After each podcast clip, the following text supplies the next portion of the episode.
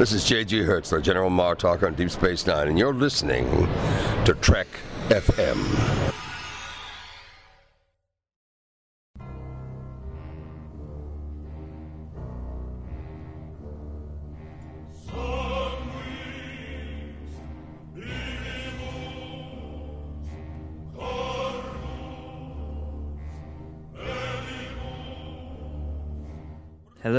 Welcome to season 6, episode 16 of Commentary Trek Stars, a show which deals with the work of Star Trek creators outside of Star Trek. I'm Mike, and John is. Uh, we had a bit of a scheduling conflict this week, and you know, he's stuck at work now and everything like that, and Max is still um, marooned wherever he is, and hopefully he'll be back in the not too distant future. So you know, it was like, well, do we do we do we just skip a week? Do we? Well, we've never skipped a week. We have never once skipped a week for 146 weeks, so we're not skipping a week. And luckily, Marcelo stepped in, and uh, he's going to, to join me to talk about Jerry Goldsmith's Oscar winning score for The Omen. Marcelo, thank you very much for, for joining me today. Uh, thank you for having me. Yeah, it just so happens I had some free time today, and yeah, I'm glad to talk about uh, The Omen. Yeah, now we, we had you on this show for a couple episodes way, way long ago, like over two years ago, to talk about some Nicholas Meyer stuff. Um, but since then, you've started up your, your own podcast, the Talk Film Society. You want to just give people an idea of what that is? Oh yeah, well, uh, it it branches off uh, from the from the Twitter account, which the tw- the Twitter account, the Talk Film Society Twitter account, started off as just um, I figured you know they have the Oscars and whatever awards shows, so I figured why not have an, an award show on Twitter where people on Twitter decide, and then uh, the podcast came from that idea where let's just have voices on Twitter, members of the Talk Film Society um, come on the podcast and and talk about film. So yeah, that's where it stems. And yeah, we are uh, I think at this point wrapping up season two. And yeah, it's, it's been a lot of fun. Um, TalkFilmSociety.com is where you can find the episodes. Yeah, it's kind of weird because, like, you would ne- listening to it, you would never think that this came from like an awards based thing because the conversations that that occur on the Talk Film Society are like some of the most you know literate and, and philosophical and analytical conversations about film that are, are going on right now. So um, definitely, if you're a fan of movies, check out the Talk Film Society. Well, yeah, thanks. Yeah, and, and yeah, um, I just wanted to like because you've been on the show and love great other film people have been on the show, and it's just been a pleasure to have, yeah, varying voices and interesting discussion. Uh, I I love doing it. Yeah. So today we're going to talk about The Omen, which was directed by Richard Donner, uh, and it came out in, in 1976 and Jerry Goldsmith did the music for it. It's kind of surprising to me that A, Jerry Goldsmith only won one Oscar, and B, that it was for this movie, that a movie like this could actually win an Oscar. But that's how good his score is, at least in my opinion.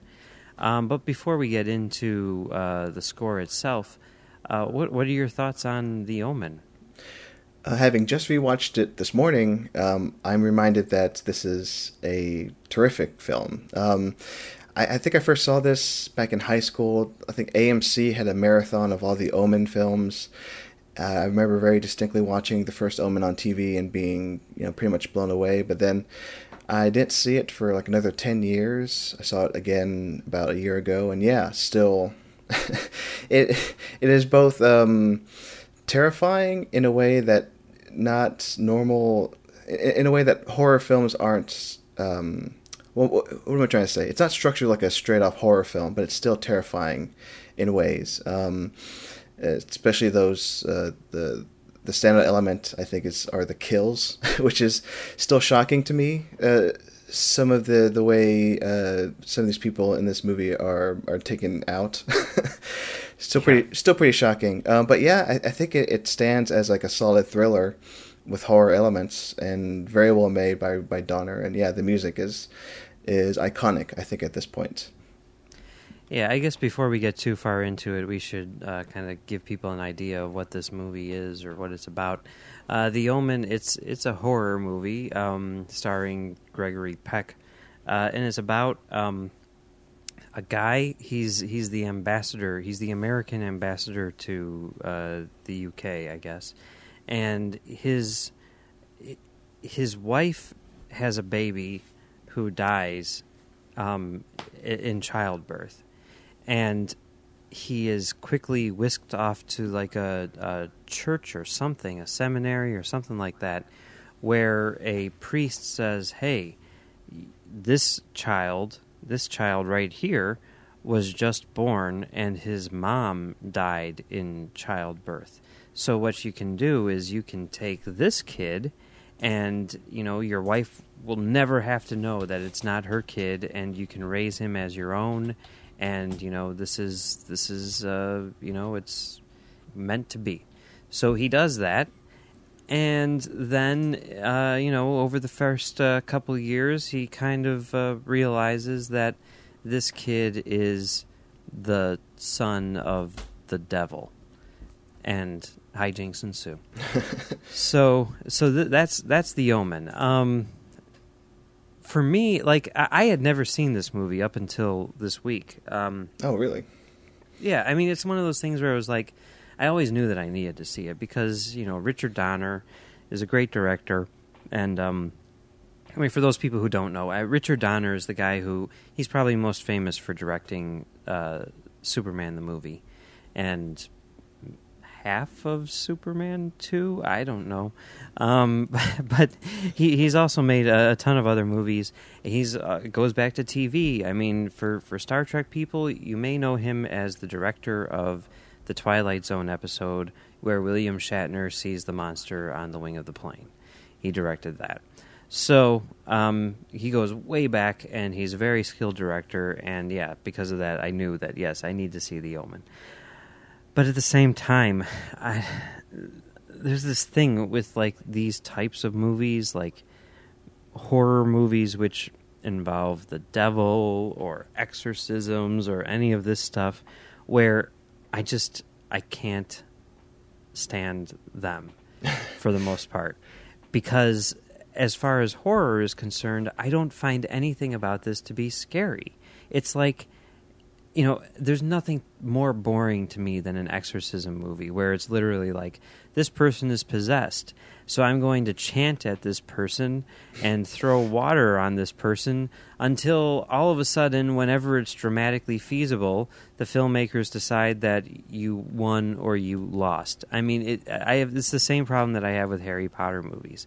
It's like all of this is sort of based in this kind of like weird like mysticism and is supposed to be terrifying that your son is the devil and all this stuff. But like at the same time, it's like there's no basis in reality, and because of that, like I cannot be scared. I cannot be scared by the devil. I cannot be scared by something that doesn't exist.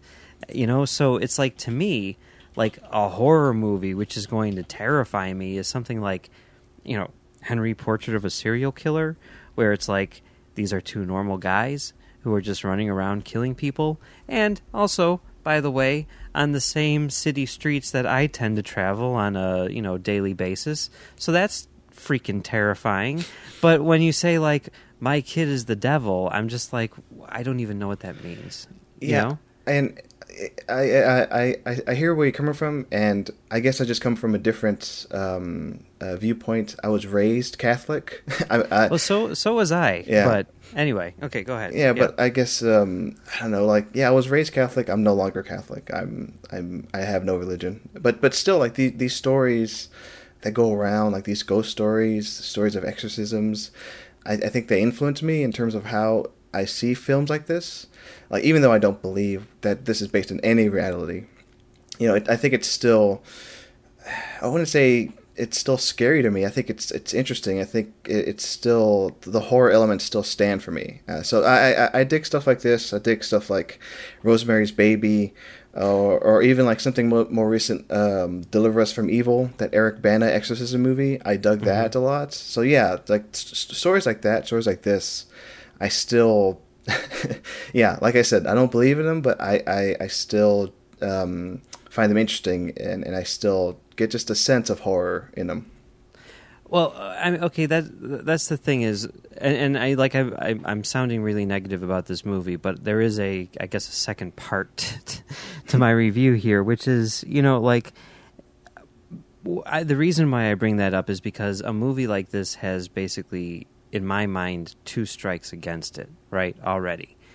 But that doesn't mean that it can't be a good movie. Like Rosemary's Baby, which you bring up, I think that that's an amazing movie. And I think one of the things that I love about it is the horror to me really comes not so much from the fact that she has like the the devil's child inside of her, but the fact that like everyone around her is just treating this as just a normal everyday occurrence and she's desperately crying for help and no one around her is giving her the help that she needs you know i think that might be what i find to be scary about rosemary's baby but with with this one i mean it, it very much has that sort of vibe to it and like the thing that I, like I, I went into it i started watching it i'm just like mm, i'm not so sure about this and then there's the the the the first kill, I guess you Yeah. could say. And there's just that moment where, I mean, spoilers, I guess, but hi uh, the the little kid's nanny, the little kid's only like four or five years old, and his nanny and him share a bit of a moment, and there's like a dog off to the side, and they share a bit of a moment, and it's during like a backyard, you know, sort of like party, birthday party or whatever, and then you see the nanny up on um, up on the top of a, the house, and she's like, "Damien, I'm doing it all for you," with a big smile on her face and a noose around her neck, and then she jumps off the building and kills herself. And it's like, and then the music and everything, and just everything surrounding it, and maybe taking that, like juxtaposing that, you know, um, sort of very suburban setting of like a birthday party with this, you know, horrific image. Like it really did creep me the hell out, you know? I mean, like I, I, wasn't I would say scared about it, but I was definitely unsettled by Yeah. it, you know? Yeah, that's that's a great word. Un, uh, unsettled by it. Um, yeah, because I, I I always forget that it happens f- like 14 minutes into the movie. Like Yeah. things are just going along, and then that happens. And yeah, I, I again I was taken aback by oh shit, this is you know some stuff is going down already. Yeah, and, and the fact that you know it's it, it does occur 14 minutes into the movie is also kind of like a, a big thing for me because these movies tend to be sort of glacial in their setup, Right. You know, and it's like I know because I know the name of this movie and I saw the trailer. I know what's coming, and I don't need to discover this stuff in real time with the characters. You know, I- it's it, it makes for like a boring first act, generally speaking. So I like the the fact that this this movie really sort of hits the ground running. You know, um, but I. I and and and you know a big part of that you know is the music like in that scene just the the music is so again kind of like off-putting and uses sort of like um uh chords and stuff like that which are are kind of grating and it, it really does uh you know blend with the visuals really well and has like sort of a a, a, really uh strong impact um in terms of uh, the overall effect so yeah, I mean, and and I think that they're able to to sort of maintain that, and I think that the story that they're telling is interesting enough that it's uh, it's cool. You know, the mythology that they're building is cool and everything like that.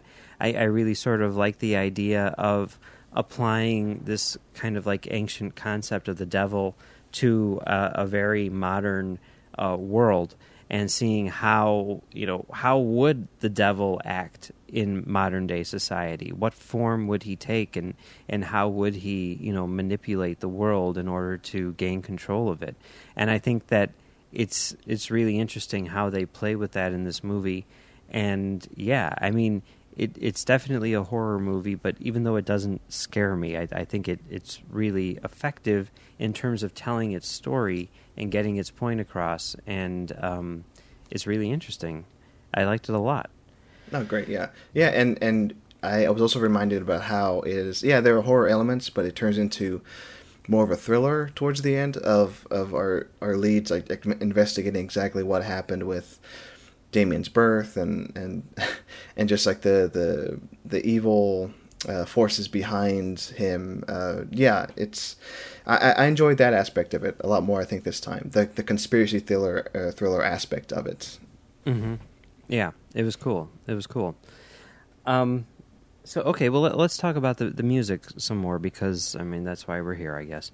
Uh, Jerry Goldsmith won the Oscar for this, which is uh, to me surprising that you know a movie like this. I mean, and I understand that things were different back then, where you had things like The Exorcist. I mean, wasn't The Exorcist nominated for Best Picture?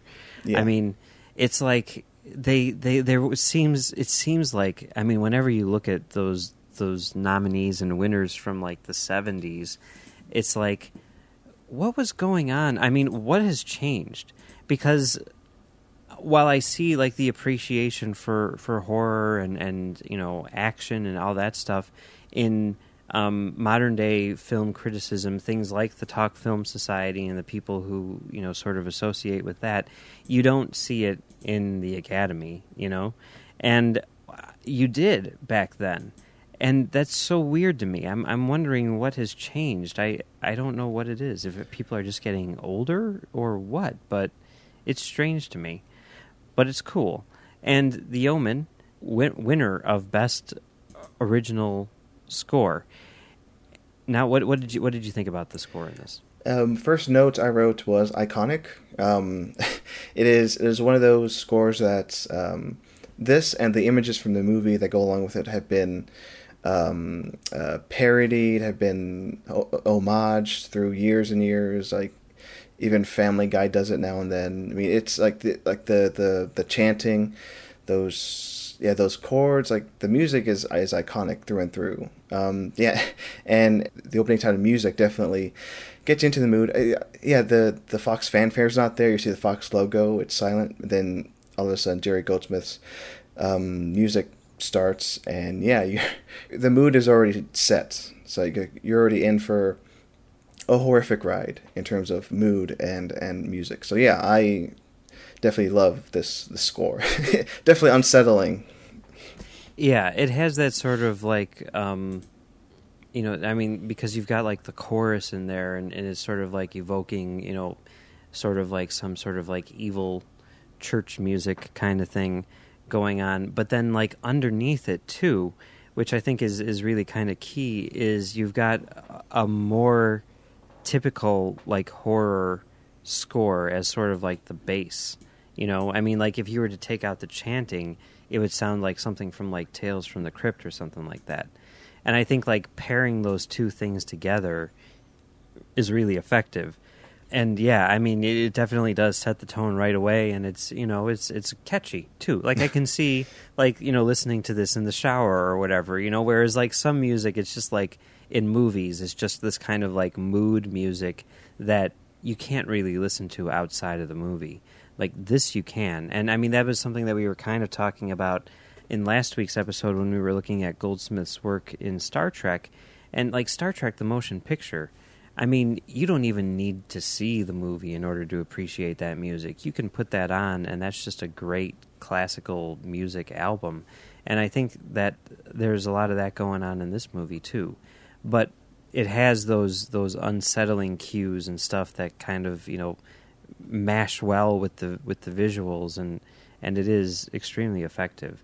I, I, I usually don't notice music in movies unless I'm looking for it, and here I, I definitely noticed it um, in a good way, you know, because it, it, it helped with the impact of the overall film the the other thing that it did, which I thought was kind of nice, is you know one of the things that I like as much as I like Goldsmith's like big themes and stuff like that. I like his sort of like ambient mood mood music, which you hear um, in in a lot of the the sort of like smaller scenes. Um, there's a lot of that going on in Alien. And uh, there's a lot of it going on here too. When they're in their sort of like good time sequence during those first 14 minutes before the woman jumps off the building. Um, it it really is kind of like very domestic, and they're a happy family. And the music underneath that, I think, is is really good and very Goldsmith. Like I kept on listening to it, thinking like this sounds like Alien, like the beginning of Alien. You know, back when it is good times and stuff. And and I, I liked that too. It's it's very Goldsmith and yet unlike anything else that I've heard him do. Um, so yeah, it's it's cool. So, um, where where do you place this? I mean, are you a Goldsmith fan in general? Um, I definitely need, need to get into his work more. This morning, when I looked through his his filmography, I I, I noticed films that he did that I either forgot he did or just didn't know he did. Like a lot, there's a. I mean, he did uh, according to IMDb like 251 uh, yeah. scores. so yeah, looking through it, uh, he's done a lot of great scores for movies I love, and and yeah, and I think overall, like I, I'm a fan without knowing how much work he actually put into to all his films. So yeah, and uh, how could I forget Alien? I mean, that's one of my favorite films of all time. Definitely one of my favorite scores of all time. So yeah.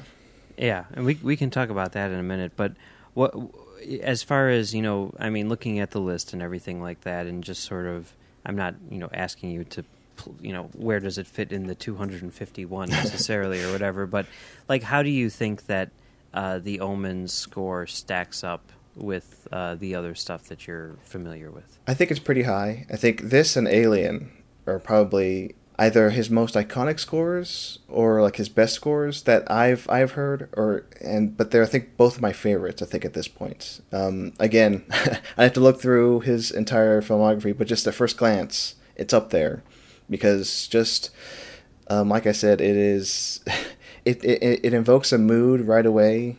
That chanting is iconic, and yeah, it it works outside the film, like you said. So I think it's definitely up there as as one of his best.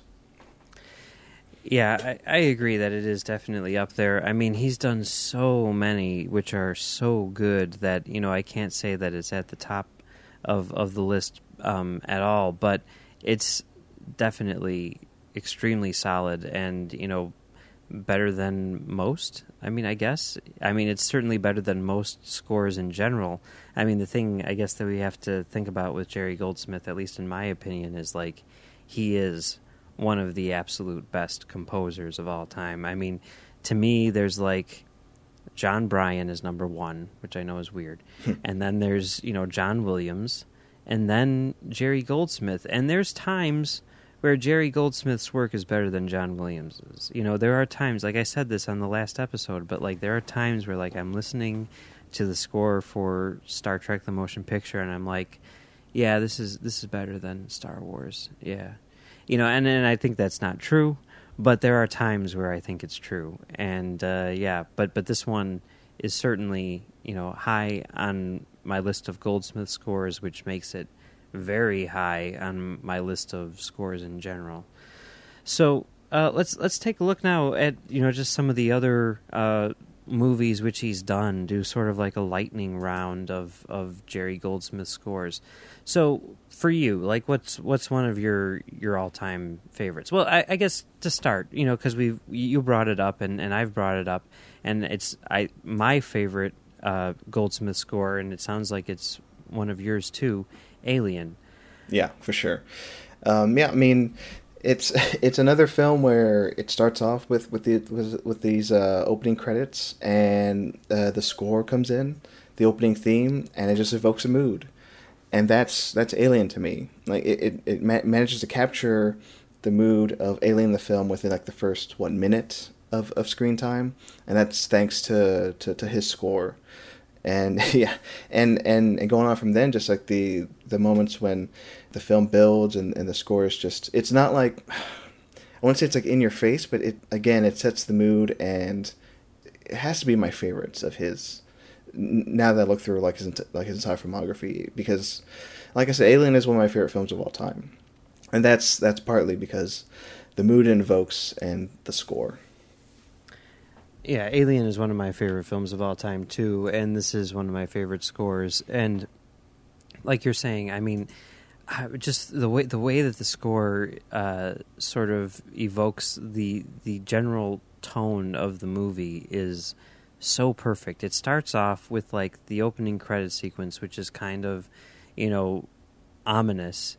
But then as you get into the ship and they're waking up and everything is just kind of, you know, going on and, and they're setting the stage with all this stuff, it presents this kind of like peace and serenity that really kind of relaxes you, you know, and uh, almost takes you off guard uh, as you're about to, to, to watch this this you know really really intense horror movie, and that to me is a big part of it. Is is a big part of the reason why the movie works is because it does really put you at ease and makes everything very calm and natural and just everyday.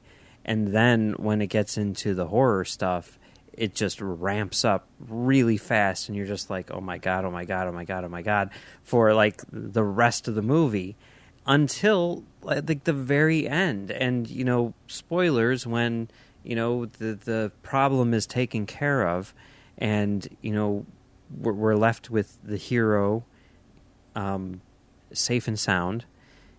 There is not much movie left after that like basically no movie left after that. But as soon as that happens, you know, it, let's say it ends with a giant kind of explosion, and then the the the way that the music, in particular, helps to kind of take you down off of that high is very significant. Like that is the one movie I think more than any other movie where I always watch through the credits. And the reason is because the music in the end credits does such a good job of kind of relaxing you after you've been through this extremely intense experience.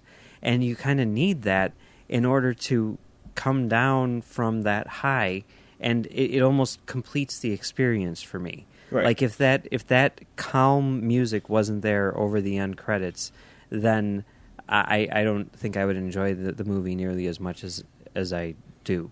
And I also love how the end credits, unlike most movies, and I know the end credits are much shorter, but they're not like sort of like a greatest hits of what we just heard. It's appropriate to the place where you're at at this point in time, you know, which which I think is really great. So yeah, yeah, and, and yeah, and, and like you said, I mean, yeah, it it, it is a, a, uh, a breather after what just happened, and yeah, it, it, it invokes those opening uh, moments of, of the beginning of the film, like when you see them sleeping and waking up.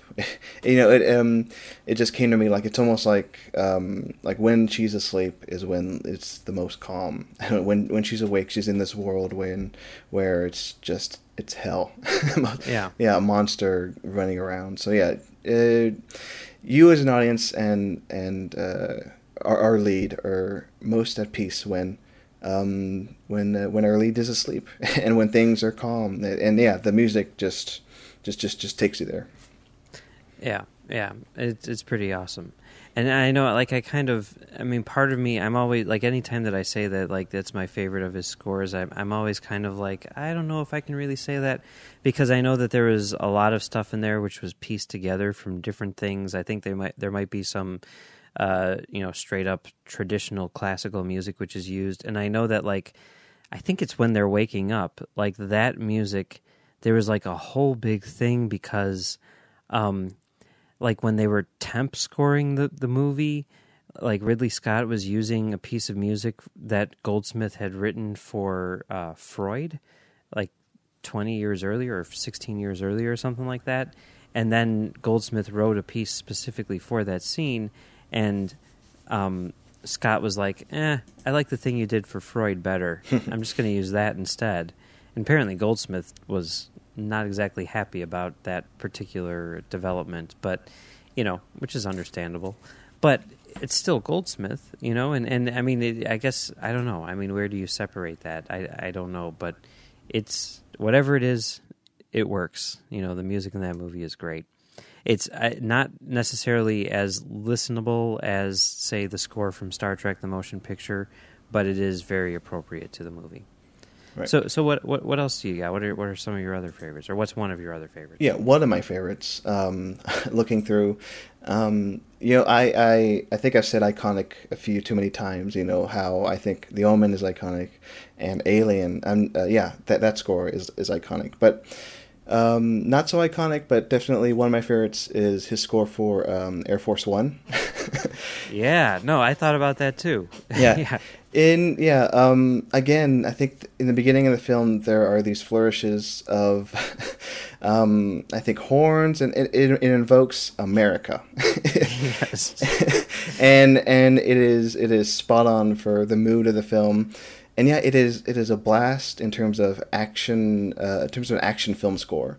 Um, when when it gets going and and towards the end and the climax, the music builds and builds, and yeah, it is is yeah, like I said, perfect action film uh, soundtrack, and and yeah, it, it invokes America in loving ways without without straight out playing the Star Spangled Banner. yeah, yeah. No, I do. I do love the score for Air Force One. I think it's it's great. I love that movie so much. I mean, I don't know. it's, it's it's you know it's Die Hard on Air Force One, right? Yeah, exactly. And it's great. I mean, what what more could you look for in a movie? And Gary Old Oldman in that movie is so awesome. Oh, I love that movie so much. But the score is definitely you know right on point with that for sure. Um, you know, one of my favorites is uh, going back pretty far in his career, uh, Chinatown. Oh yeah, Um, there's another one where it just, as far as like mood is concerned, it, it completely captures sort of what they're going for with that movie and this sort of like depressing uh, state of of the world, really, as as captured in this tiny story. And I mean that to me is like what this this whole story is about. Really, it's like one of the things that I love about it is. Um, it's a very small story. It starts off with just like a, a case of this, you know, guy who may be cheating on his wife, and it blows up to something which encompasses the entire city of Los Angeles. And I, I mean, that's what film noir kind of does uh, really well. And you know, this movie does it better than almost any other. But the music stays small the whole time. The music, you know, is it never leaves sort of like that room, you know, where these two characters are having this conversation, and it's just this this theme which runs through it, where it's just very sort of um, melancholy, I guess. You know, it's beautiful and it invokes this sort of like feeling of, you know, lost love or love that could never be and um, just sadness you know sadness of like i see something right over there and i can almost reach it and it's i just can't quite get there and i know that i never will and you know i just kind of have to live with that like that's that's the mood that that music creates and, and i think it's it's beautiful um okay well what about you you got any others yeah. I just pulled another one that I, you know, it's. It's, it happens to me from time to time. I, I look through like my favorite composers, and I just tend to forget some films they do. Like I just I just scrolled through his filmography and I saw Planet of the Apes, the original Planet of Oh. the Apes, yeah and I'm like, oh my god, because I I recently, fairly recently rewa- rewatched the original Planet of the Apes films, and and after seeing the original one, the 1968, uh, yeah. It, that's a film that continues to blow me away. It, it it's it's slowly becoming one of my favorites ever, and I remember distinctly um, during that rewatch just loving the soundtrack and how it invokes this um, this animalistic feel, um, especially when like the, the apes come on screen and, and Heston has to basically comes face to face with with uh, these these new beings. But yeah, it, it, it invo- uh, the score invokes that feeling so well, and and it, and him playing in, in the sci-fi realm too is it's fantastic. So yeah, Planet of the Apes, his score in that film, it's one of my favorites. Yeah, and it is very different from like a lot of the ones that we mentioned. I'd say if it's similar similar to any of these, the, the most similar it is to is The Omen, because it has that sort of like weird. Yeah. It's almost about like weird sounds, and it's not like your typical sort of like you know Star Wars type of orchestral beauty. It's more playing with weird sounding things in order to evoke this sense of uh, of the alien. You know? Yeah, it's, it's otherworldly, which is perfect for Yeah. for a film, but called Planet of the Apes. Yeah, yeah, yeah. It's it's it's really good. It's really good for sure. Yeah. All right. Well, uh, be before we we wrap this up, um, I, I should note that there were a couple of key collaborators on uh, The Omen who had worked in Star Trek, uh, or who would go on to work on, on Star Trek. And it, it's just kind of noteworthy for a couple of reasons. One is, is David Warner. oh, he's he's Um, fantastic in this movie. He's he's Yeah, awesome in yeah. everything. But yeah, I love his character in this, and uh, it's he does have he does have one of the the best uh, death scenes. in- yes, it still shocked me. Oh god, I knew it was coming, but it still surprises me. oh man, yeah, it's great. It's great. Um, and the other one, which I think is really interesting, is Stuart Baird, who was the editor on this movie. He was Richard Donner's editor, I think, for a long time. You know, he cut Superman and all this stuff. And looking at um, Stuart Baird, went on to direct Star Trek Nemesis, the last of the Next Generation movies, very sort of um, infamously um, to to a lot of people, a lot of fans uh, see Stuart Baird as public enemy number one, and uh, they think of him as a terrible director instead of thinking of him as an amazing editor. But he is an amazing editor. I mean, you look at his filmography, and it's just like, oh my god, you know. I mean, he edited everything from The Omen and and Superman all the way up through um, Skyfall, you know, and, and Casino Royale, and it's just like, wow, this guy, he's he's great. He's truly Yeah. one of the one of the best editors in history, and it's interesting to me because I saw that and I'm like, oh, that's cool because like here Jerry Goldsmith's doing the music and Stuart Baird's editing it. And then, you know, since Goldsmith did the music for like a bunch of Star Trek movies, he ended up doing the music for Nemesis, which Baird directed. And then I started looking at Goldsmith's filmography, and I'm like, oh, look at that. Goldsmith has actually scored all of Stuart Baird's movies. Oh, so I guess, you know, they knew each other from back in the day or whatever, you know, and they had a relationship and they worked well together. They probably worked pretty closely together since I'm assuming, you know, I mean, the, both editing and, and music are like post production processes. They probably worked together a lot on, on movies like The Omen, so they probably had a good relationship. And then, you know, Baird gets Star Trek, and Goldsmith's already there, and they just kind of meet, and it's all perfect and great. And Nemesis, it ends up being a great movie. Have you seen Star Trek Nemesis? Not yet, I don't think. I I can't remember which one. I, I saw, I think, First Contact. I think that's the only Next Generation Star Trek film I've seen. Yeah. Okay. Yeah. All right.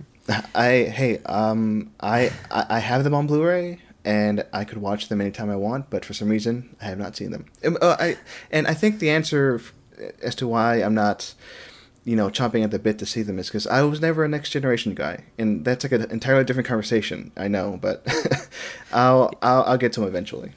Yeah, we'll have to we'll have to have you on to talk about that at some point. Um, I yeah, watch Generations because you know it's the end of Captain Kirk. It's I mean I don't know. I love Generations for uh, completely irrational reasons.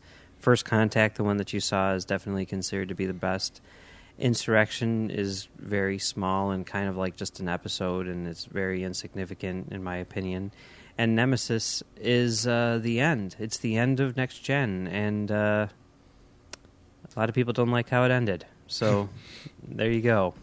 It's weird. It's it, well, looking at it historically, it's weird just because you're like, how did this go wrong? Screenplay by John Logan, um, starring Tom Hardy, and for all intents and purposes, his first role in a major motion picture. And you know, big budget script and everything. I mean, Jerry Goldsmith music and the and you know Jeffrey Kimball shot it and all this stuff, and um, the end result is interesting to say the least. But yeah, but Baird's work in The Omen is great. You know, the editing in that movie is is fantastic. So and and going back to the way David Warner is um, uh, killed, yeah, that the, the editing the editing is in, in that is tremendous because he he um, he goes to multiple takes. I mean, yeah, multiple camera angles. And shows it over and over in the most sickly, beautiful way you, you could show that type of death. So yeah, yeah, it, it it is pretty great. Yes. So okay, well, um, I guess that's that's pretty much it. A- any final thoughts on the Omen or, or Jerry Goldsmith? Um, love them both. yeah, this this is fast becoming one of my favorite horror movies. I think I think it, it's up there in uh, in the ranks for me of like Rosemary's Baby, in terms of like the horror it evokes and just the mood it's it's it uh, it brings. And yeah, this is uh, another iconic Goldsmith score, and yeah, it's it's definitely up there for me. So yeah, I, I'm glad I saw this again, and yeah, I'm glad I had a chance to talk to you about it. Yeah, I, I enjoyed The Omen quite a bit too. You know, having not seen it, um, it was it was I would say kind of a pleasant surprise for me. You know, since I, I don't tend to like these movies, uh, but I shouldn't have been surprised that it was good. I think I knew that it was going to be good. I just was afraid of of it being bad. But um, but I, I thought it was was very good, and I thought that Goldsmith's score was very good as well. And I think on the whole, you know, Goldsmith is one of the best ever. So yeah, that's that. Well, it's been fun talking about The Omen today, but that's not the only thing we're talking about this week on Trek FM. So here's a look at what you may have missed elsewhere on the network. Previously on Trek.fm, Standard Orbit. Well, it's very small and intimate, and you get to see, you know, a lot of people whose work you've come to admire or whatever. And I mean, that's what's kind of cool about it. The, the fact that it's in a hotel, it's at the Rio, mm-hmm. and, you know, everyone is staying there. Earl Grey. Yeah, really, she's following the Hasperat, I think, is really what it is. Come for the revolution, stay for the Hasperat. But it's got to be fresh Hasperat. None of that replicated stuff. Like Daniel's like at the watching the end of this episode, like tears are coming down the face. It's like, no, it's the Hasperat. It's so spicy. It's what it is. The Orb. Also, the original title of this episode was A Matter of Breeding, which, when we talk about things feeling TNG ish, that could have been a Riker episode. The Ready Room. It's about people and feelings and emotions. It's about philosophy. It's about the future. It's about hope. It's about glory. It's about intellectual promise. That's what Axanar is about. It is not a story about pew pew pew. I promise you that. To the journey! I do have one honorable mention. Name it. Prax! Oh!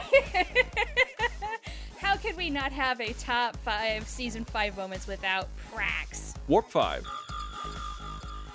It kind of like is akin to um, when fans saw the Galaxy class in the Next Generation for the very first time, and you had a, basically a crew and civilian complement of what over a thousand people. About two thirds of that complement were civilians and their families. So you actually did have teachers and scholars and scientists and, and their extended families on board. Commentary Trek Stars. one of the things that amazes me about the score for Star Trek: The Motion Picture is that he he only had 50% of the movie available to him when he scored. So he he was scoring an awful lot to scene missing, scene missing. The 602 Club. Where did he get the cloak from on the other planet? I really, really, really want to know. He shows up Uh, with the he, cloak. he he he kind of fashioned it out of out of a rudimentary lathe. uh, Literary Treks. it's a small point, but I thought it was really interesting to have here in the book because again, that's what Star Trek Deep Space 9 has really always done for Star Trek, which is kind of make faith okay in the Star Trek universe and show how it's valid. And so I thought that was a really nice uh, in it again, it's a it's a tiny point in the book, but I thought it was pretty powerful, at least for me, who is somebody who is a faith. So Axanar. the official podcast. It is the spirit of TOS that matters that's being captured, but it doesn't necessarily have to be the aesthetic. The aesthetic was 1966 to 1969 that had its moment, it had its time, and there's a certain amount of charm still to that. But it doesn't allow you to push the Women narrative forward because that type of aesthetic holds creativity back, in my opinion. Keiko could totally beat the crap out of Rumpelstiltskin. this is so like I cannot buy this at all. That she's just sitting there being like, "Oh my baby." At the very least, she could throw a plant at him or something. because we established in TNG that pot foo is a thing. And that's what else is happening on Trek.fm. Check out these shows and find out what we're talking about in your favorite corner of the Star Trek universe and beyond. You'll find us wherever you get your podcasts. If you're an Apple user, be sure to hit the subscribe button. That helps us out greatly and makes it easier for other listeners to find the shows as they search iTunes. Uh, I you see. I, I always say that you know because it's here in the copy, but you know, I mean, I guess it is really true, and I mean, I guess you know this too as a Right. as a podcaster. Like, apparently, like leaving a review on iTunes is like a really big deal, and, Exactly. And so, so please do us a favor. Yeah, it it, it, it it's something about Apple's um, uh, formula. Like if you write a review, the your podcast rises in search results, something like that. So yeah, it's important. Yeah, yeah. So please leave a review. Um, if you're not an Apple user, we've got you covered as well. You can find our shows on Stitcher, TuneIn, Spreaker, SoundCloud, Windows Phone, and of course, you can stream and download the MP3 file from our website and grab the RSS link as well. Another way that you can help keep all of our shows coming to you each week is to become a patron of the network on Patreon. If you visit patreon.com slash trekfm, that's P-A-T-R-E-O-N dot com slash trekfm, you'll find our current goals and different milestone contribution levels along with all the great perks we have for you. These perks include early access to content, exclusive content, producer credits, seats on our content development team, and more. We really appreciate any support you can give us and hope you'll join the team. Again, you'll find all the details at patreon.com slash trekfm.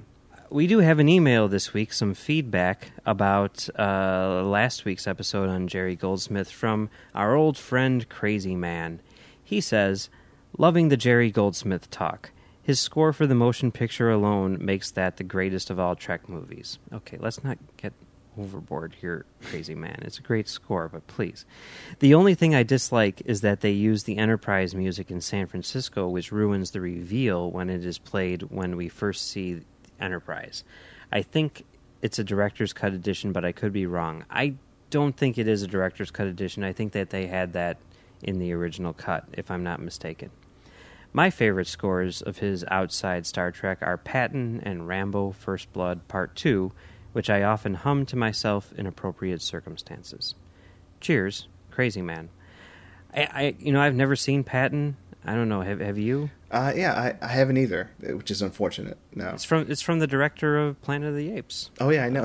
It, it's Yeah. one. It's one that I've been meaning meaning to watch for years and years, but I just haven't had the. You know, I should be watching Patton right now. yeah, me too. Me too. Right? I mean, didn't like Francis Ford Coppola write that and stuff? I mean, Yeah. yeah. And Rambo: First Blood Part Two. That's. I mean, um, yeah, Rambo.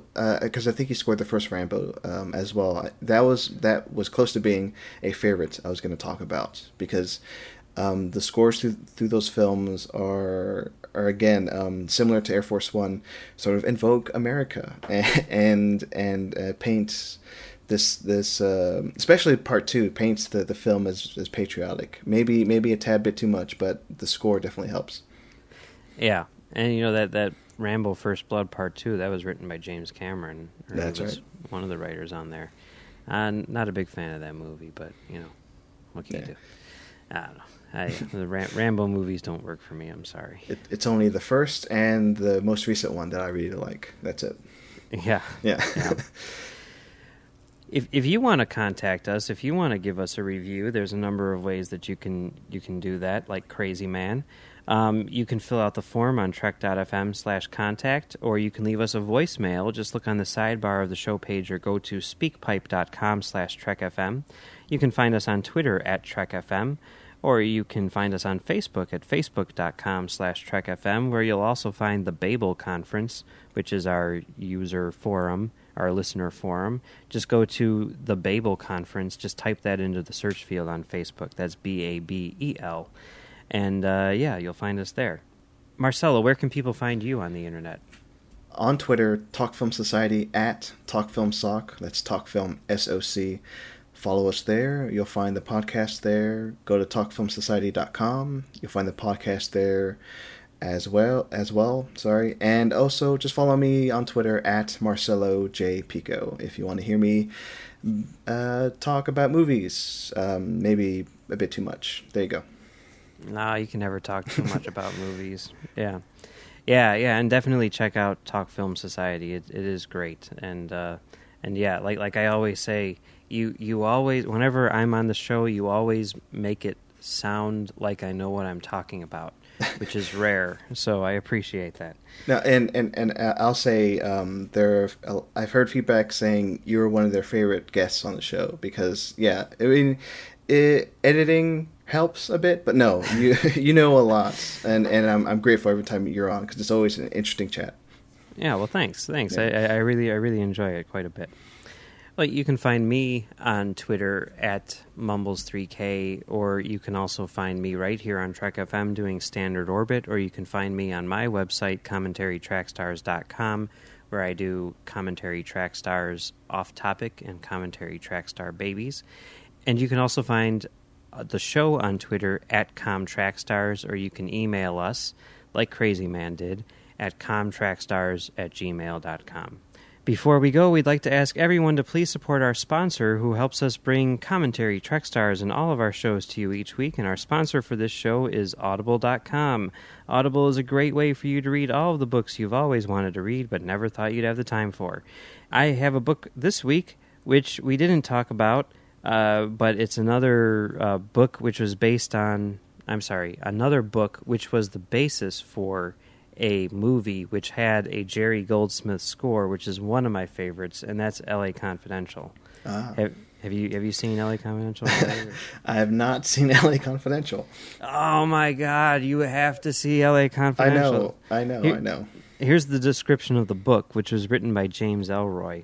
Um, it's narrated by Craig Wasson. It's 17 hours and 35 minutes long, unabridged.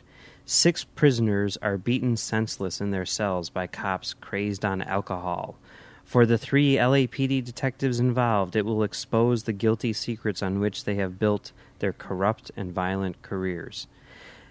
I- haven't read the book. I want to read the book, but the movie is so good. I mean, like if you want like a great noir movie, it's awesome. And like what we were talking about with Chinatown, like this does that like a million times over, you know?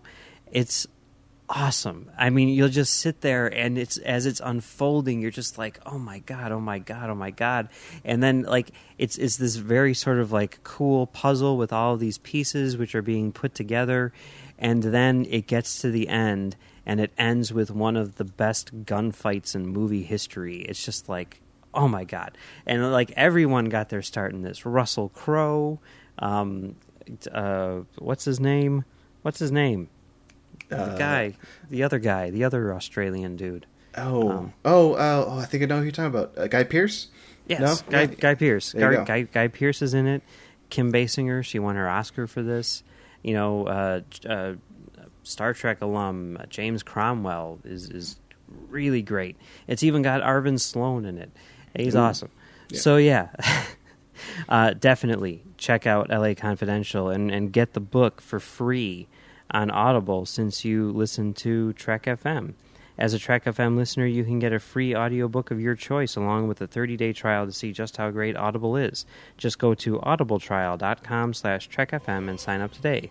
Again, that's audibletrial.com slash trekfm, and we thank Audible for supporting Commentary, Trek Stars, and the network. Oh, well, thanks again for, for stepping up, Marcelo, and and uh, filling in for John and Max, and uh, letting me get this thing done. Uh, it was great, you know, and, and great to have you on with uh, a new, fresh perspective on the Omen and Jerry Goldsmith. Yeah, and, and thanks for having me once again. Um, yeah, I just hope I didn't come off as a terrible person for not having seen LA Confidential and Patton. no, that's okay. It happens, you know. I mean, I, I haven't seen Patton, so I guess I'm half terrible too in that case. But no, no, no. Just, just, just watch it. Just All watch right. it. All right. And we will be back next week to begin our new series on Star Trek creator Michael Piller.